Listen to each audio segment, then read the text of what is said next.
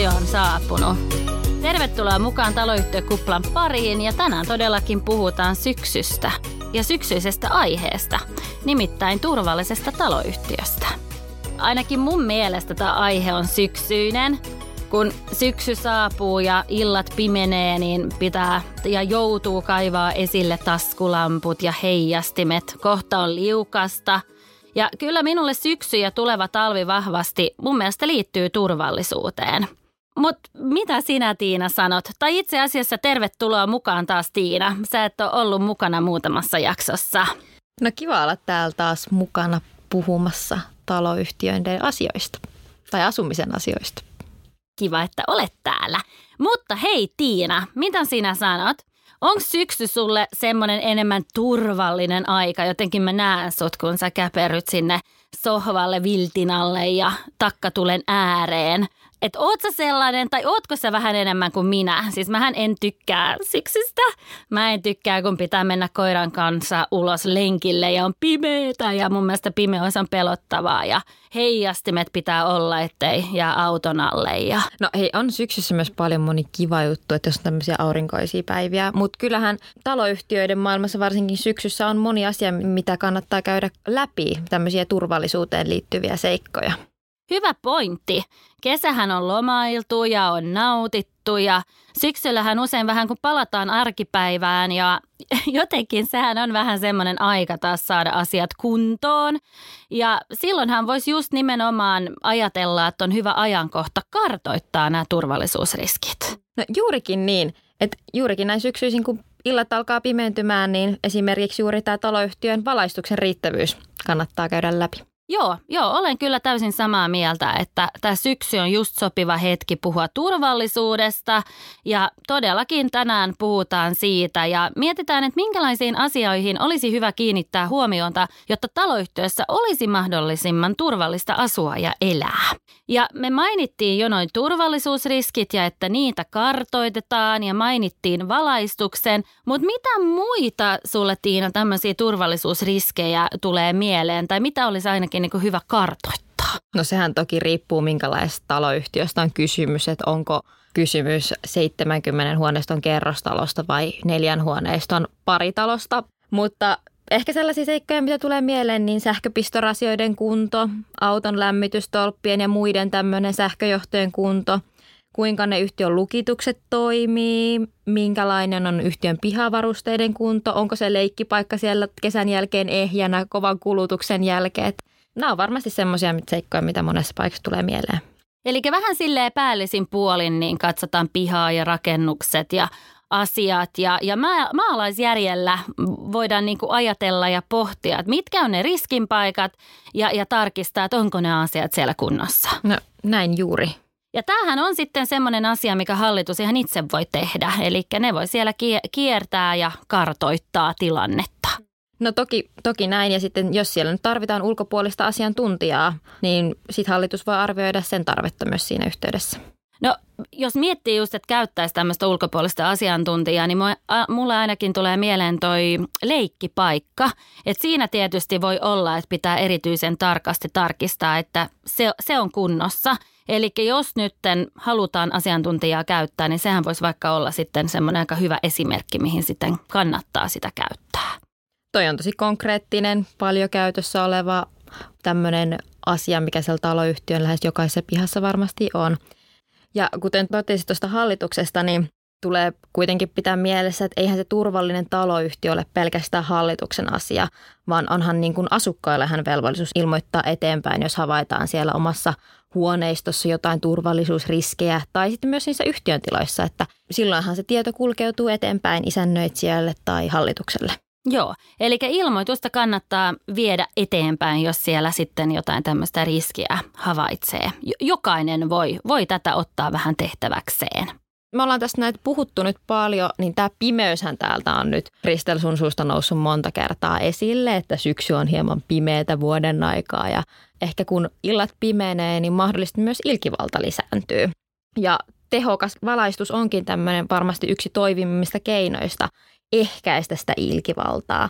Että kun ne taloyhtiön seinät ei ole siellä pimennossa, niin vaan revalaistus on riittävää, niin myös varmasti tämmöiset ilkivallat niin kuin vähenee. Joo, kyllä se näin on varmastikin, tai voisi olettaa, että jos haluaa sitä ilkivaltaa tehdä, niin mieluummin sitä tekee niissä paikoissa, missä jää vähän niin kuin piiloon, eikä siellä, missä on riittävästi sitä valaistusta. Mutta vielä toinen asia tähän ilkivaltaan liittyen, mikä mulle tulee mieleen, on se niin sanottu rikkinäisen ikkunan periaate. Eli nyt kun ajatellaan sitä kiinteistöä ja missä kunnossa sitä pidetään, niin jos sinne tulee jotain tämmöisiä, sanotaan vaikka töhryjä, niin niitä kannattaa mahdollisimman nopeasti korjata, saada pois sieltä, koska tämä rikkinäisen ikkunan periaate niin käytännössä tarkoittaa sitä, että jos siellä on töhry, niin helpommin tulee uusia tämmöisiä töhryjä, tai jos on ikkuna rikki, niin helposti joku muukin tulee sitten tekemään ilkivaltaa sille rakennukselle. Eli mahdollisimman nopeasti kannattaa sitten hoitaa asiat kuntoon, jos käy niin tai jos nyt huomaa, että kesällä vaikka on käynyt joku sellainen, että joku on käynyt siellä tekemässä vähän ilkivaltaa sille taloyhtiön omaisuudelle. Tästä samasta aiheesta taistkin olla puhumassa tuosta vähän aikaa sitten viiden jälkeen ohjelmassa. Ah, totta, joo, se pitää paikkaansa. Eli siellä pääsin pääsin puhumaan just tästä tyhrymisestä ja, ja, ja mietittiin, että miten sitä voitaisiin estää. Ja siellä tosiaan mainittiin tämä rikkinäisen ikkunan periaate, mutta sen lisäksi puhuttiin tästä valaistuksesta, mutta myöskin kameravalvonnasta. Eli musta tuntuu, että nykypäiväni entistä enemmän on ehkä tämmöistä turvattomuuden tunnetta ja kameravalvontaa vähän niin kuin yleistyy. Kameravalvonnan lisäksi murtojen osalta on myös varmasti tämä moderni lukitusjärjestelmä sellainen asia, mikä ehkäisee niitä murtoja. Joo, ja tosiaan, jos, jos tota on lukot kunnossa, niin eihän silloin niin helposti päästetä sinne rappukäytävään. Mutta tämähän on myöskin asia, mihin kaikki asukkaat voi vaikuttaa. Eli sinnehän rappukäytävän puolelle ei muutenkaan kannata päästää tuntemattomia ja jos sitten huomaa siellä jotain epäilyttävää, niin kannattaa heti puuttua siihen tai sitten ilmoittaa muille naapureille siitä, että voidaan kiinnittää sitten asiaan huomiota. Tiedätkö muuten, mikä myös lisääntyy näin syksyllä? No, No kynttilät. No kynttilät. se on, Asiasta se on, ihan kolmanteen. Mutta se on hei ihan totta. Mulla on kyllä ollut jo siellä kotona niin, niin kynttilät käytössä. Ja joo, nämä kynttiläthän on semmoinen asia, mikä tietysti vaikuttaa siihen paloturvallisuuteen ja tämähän on ja tähän voi jokainen vaikuttaa siis sillä tavalla, ettei jätä sitten sitä kynttilää siellä valvomatta. No nämä on varmaan itsestäänselvyyksiä monille, mutta eihän siitä haittaakaan ole, että vaikka taloyhtiö, hallitus muistuttaisi näistä paloturvallisuusriskikäytännöissä ja laitettaisiin vaikka tiedotetta tai muuten käytäisi asukkaiden kanssa paloturvallisuutta siellä taloyhtiössä läpi näin syksyisin. No toi on hyvä vinkki ja, ja mun mielestä niin tärkeistä asioista niin ei voi muistuttaa liikaa. Eli nämä palovaroittimethan, jotka toimii patterilla, niin niistähän vastaa sitten osakas tai, tai asukas. Ja tästähän olisi kyllä hyvä, että taloyhtiö muistuttaa. Muistuttaa niiden merkityksestä ja muistuttaa tarpeesta vaihtaa patteri ja muutenkin tarkistaa, että ne sitten siellä asunnossa toimii. Mm, paloturvallisuuteen liittyen mulla tulee mieleen myös nämä kaikki palavat aineet ja niihin liittyen ihan konkreettisena esimerkkinä tämmöinen kaasukrilli. Että parvekkeellahan kyllä saa grillata, mutta harva, harvempi ihminen varmaan grillailee talvella ja sitten herääkin kysymys, että minne se kaasupulla siirretään, niin sitähän ei saa viedä sinne kellariin tai varastoon. Voi ei, nyt mä repeen täällä nauramaan. Mulla tulee mieleen tämmöinen aika mielenkiintoinen kysymys, mitä mulla on tullut näihin, näihin tota, aineisiin liittyen. Ja tota, se oli vähän semmoinen kysymys, että joudun hetken kyllä pohtimaan, että mitä, mitä vastaan. Eli siellä oli asukas, joka halusi viedä moottoripyöränsä asuntoon niin talvisäilytykseen. Ja kysymys siis oli se, että saadaanko tätä tehdä. Oletko Tiina joutunut tällaista pohtimaan? No en kyllä ole. Mitä sä vastasit? No kyllä mä joudun hetken siinä, siinä pohtimaan. Ja just se, että siinähän saattaa olla bensaa, jotain öljyjä, muita tämmöisiä vähän vaarallisempia niin aineita. Ja, ja tähän sitten lähden kiinnittämään huomiota ja toin esille, että mikä sitten tämä, tämä riski on, joka siihen liittyy. Mutta sitten tämä moottoripyöräomistaja oli kertonut, että hän tulee rassaamaan tätä moottoripyörää – jolloin mä tietysti joudun kysyä, että mitä tämä rassaaminen tarkoittaa. Mutta se ilmeisesti tarkoittaa, että sieltä poistetaan kaikki nämä vaaralliset aineet. Ja, ja tämän jälkeen en mä sitten keksi, tai ei, ei mun mielestä ole syytä niin, niin kieltää tai rajoittaa, ettei sitä saisi siellä, siellä asunnossa sitten säilyttää talven yli. Tämä on ihan hyvä tietää, jos tätä joku jatkossa kysyy, että ehkä itsellä ei konkreettisesti tuu mieleen säilyttää sitä mahdollista moottoripyörää siellä oman kodin sisällä, mutta hyvä tietää. Juu, mä en kyllä sitä moottoripyörää sinne halua, että korkeintaan kuntopyörä mun, mun kotiin tulee. Mutta joo, kuntopyörästä puheen ollen, niin, niin nehän voi taas, tai niillähän voi kohta taas olla tarvetta, koska talvihan sieltä myöskin lähestyy. Kohta on liukasta ja lunta, eikä halua mennä sitten ulos pyöräilee. Niin, eli tässä tuli tämä mahdollinen liukkaus, mikä myös taloyhtiön pihassa voi konkreettisoitua monessakin tilanteessa ja johon kannattaa valmistautua. Joo. Ja ei se mikään idea, huono idea tähän aikaan, vaikka tuntuu, että ehkä se, se tulee vasta tai monta viikkoa vielä jäljellä ennen kuin tulee liukasta ja, ja lunta. Mutta kyllä tähän aikaan olisi oikein hyvä jo miettiä sitä tulevaa talvea ja, ja, ja miettiä, että miten hoidetaan sitten se talvikunnossapito. Konkreettisestihan tämä tarkoittaa monien taloyhtiöiden osalta sitä, että pohditaan sitä huoltoyhtiön kanssa tehtyä sopimusta, jossa muun muassa sitten sovitaan tästä lumitilanteen tarkkailusta ja tarvittavasta lumen ja jään pudottamisesta ja riittävästä hiekotuksesta, joka sitten vastuu siirtyy sille huoltoyhtiölle. Joo, ja jos semmoista sopimusta ei ole, niin tietysti pitää ehtiä kilpailuttaa tai ylipäänsä löytää jonkun sopivan sopimuskumppanin siihen, joka pystyy sen sitten hoitamaan – mutta tästä, niin vaikka sä erittäin hyvin toit esille sen, että todellakin se huoltoyhtiö ja, ja se sopimus siitä varmasti on se kaikista paras, niin minusta kuitenkin tuntuu siltä, että aika moni, varsinkin pieni yhtiö, niin haluaa hoitaa myöskin tämän talvikunnossapidon niin talkootyönä. Se on aivan totta. Tuossa talkoissa on kuitenkin hyvä pitää mielessä se, että talkoisi osallistuminen on täysin vapaaehtoista – että jos joku osakas asukas ei halua osallistua siihen talkoisiin, niin eihän häntä sinne voi pakottaa.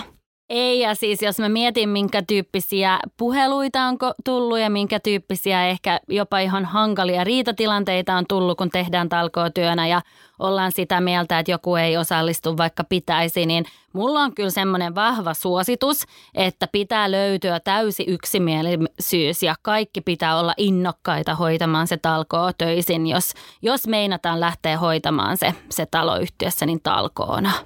Mm, ja Toki tulee muistaa myös vakuutukset, että ne on kunnossa.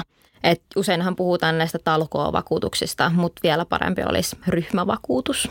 Kyllä. Ja, ja vaikkakin sit olisi sovittu talkootöistä, niin kyllähän jokainen siellä taloyhtiössä pitää ymmärtää sen, että eihän semmoisia vaarallisia töitä voi lähteä, voi lähteä tota, hallituksen jäsenet hoitamaan. Mulla tulee taas mieleen semmoinen puhelu, missä kerrottiin, että hallituksen puheenjohtaja oli itse innokkaana miehenä, niin kiivennyt sinne katolle ja vähän oli unohdettu kaikki turva, turvavälineet ja tämän tyyppiset, niin ei, ei tämmöisiä tietystikään siellä taloyhtiössä voida, voida niin itse tehdä tämän tyyppisiä töitä. No juurikin näin, näin kun pitää mielessä, niin varmasti moni asia syksyllä toimii paremmin. Joo.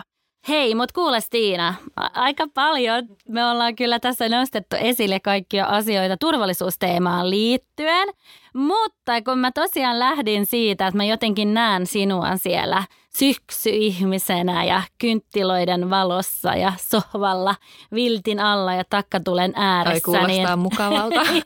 Joo, mutta kaikillahan ei ole tämmöinen mahdollisuus. Eli jos miettii nämä takat, niin eihän ne nyt ainakaan kerrostaloyhtiöissä niin kovin, kovin tota yleisiä ole. No ei, että on ne kyllä varmasti aika harvinaista herkkua. Näin on, mutta miten se sisustustakka? Voisiko se olla joillekin sitten ratkaisut tähän?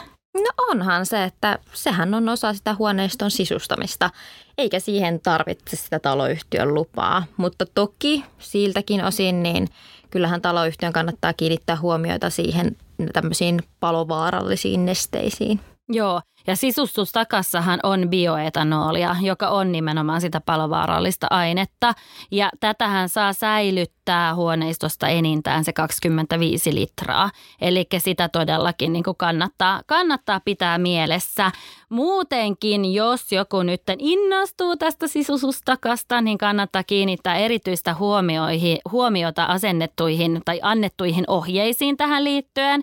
Ja joku sitä lähdetään hankkimaan, niin kannattaa katsoa ne käyttöohjeet ja ohjeet, että mihin voidaan sitä takkaa, sisustustakkaa sitten laittaa.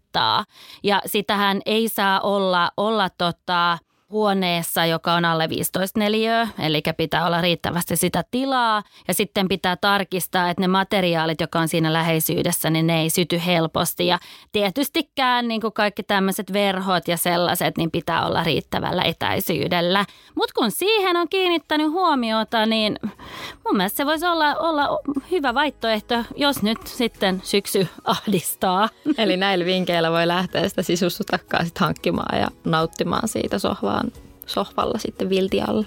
Mutta mulle ei kuule sitä sisusta takkaa riitä tähän. Mä tarvin kyllä vielä sen yhden lasin punaviiniä.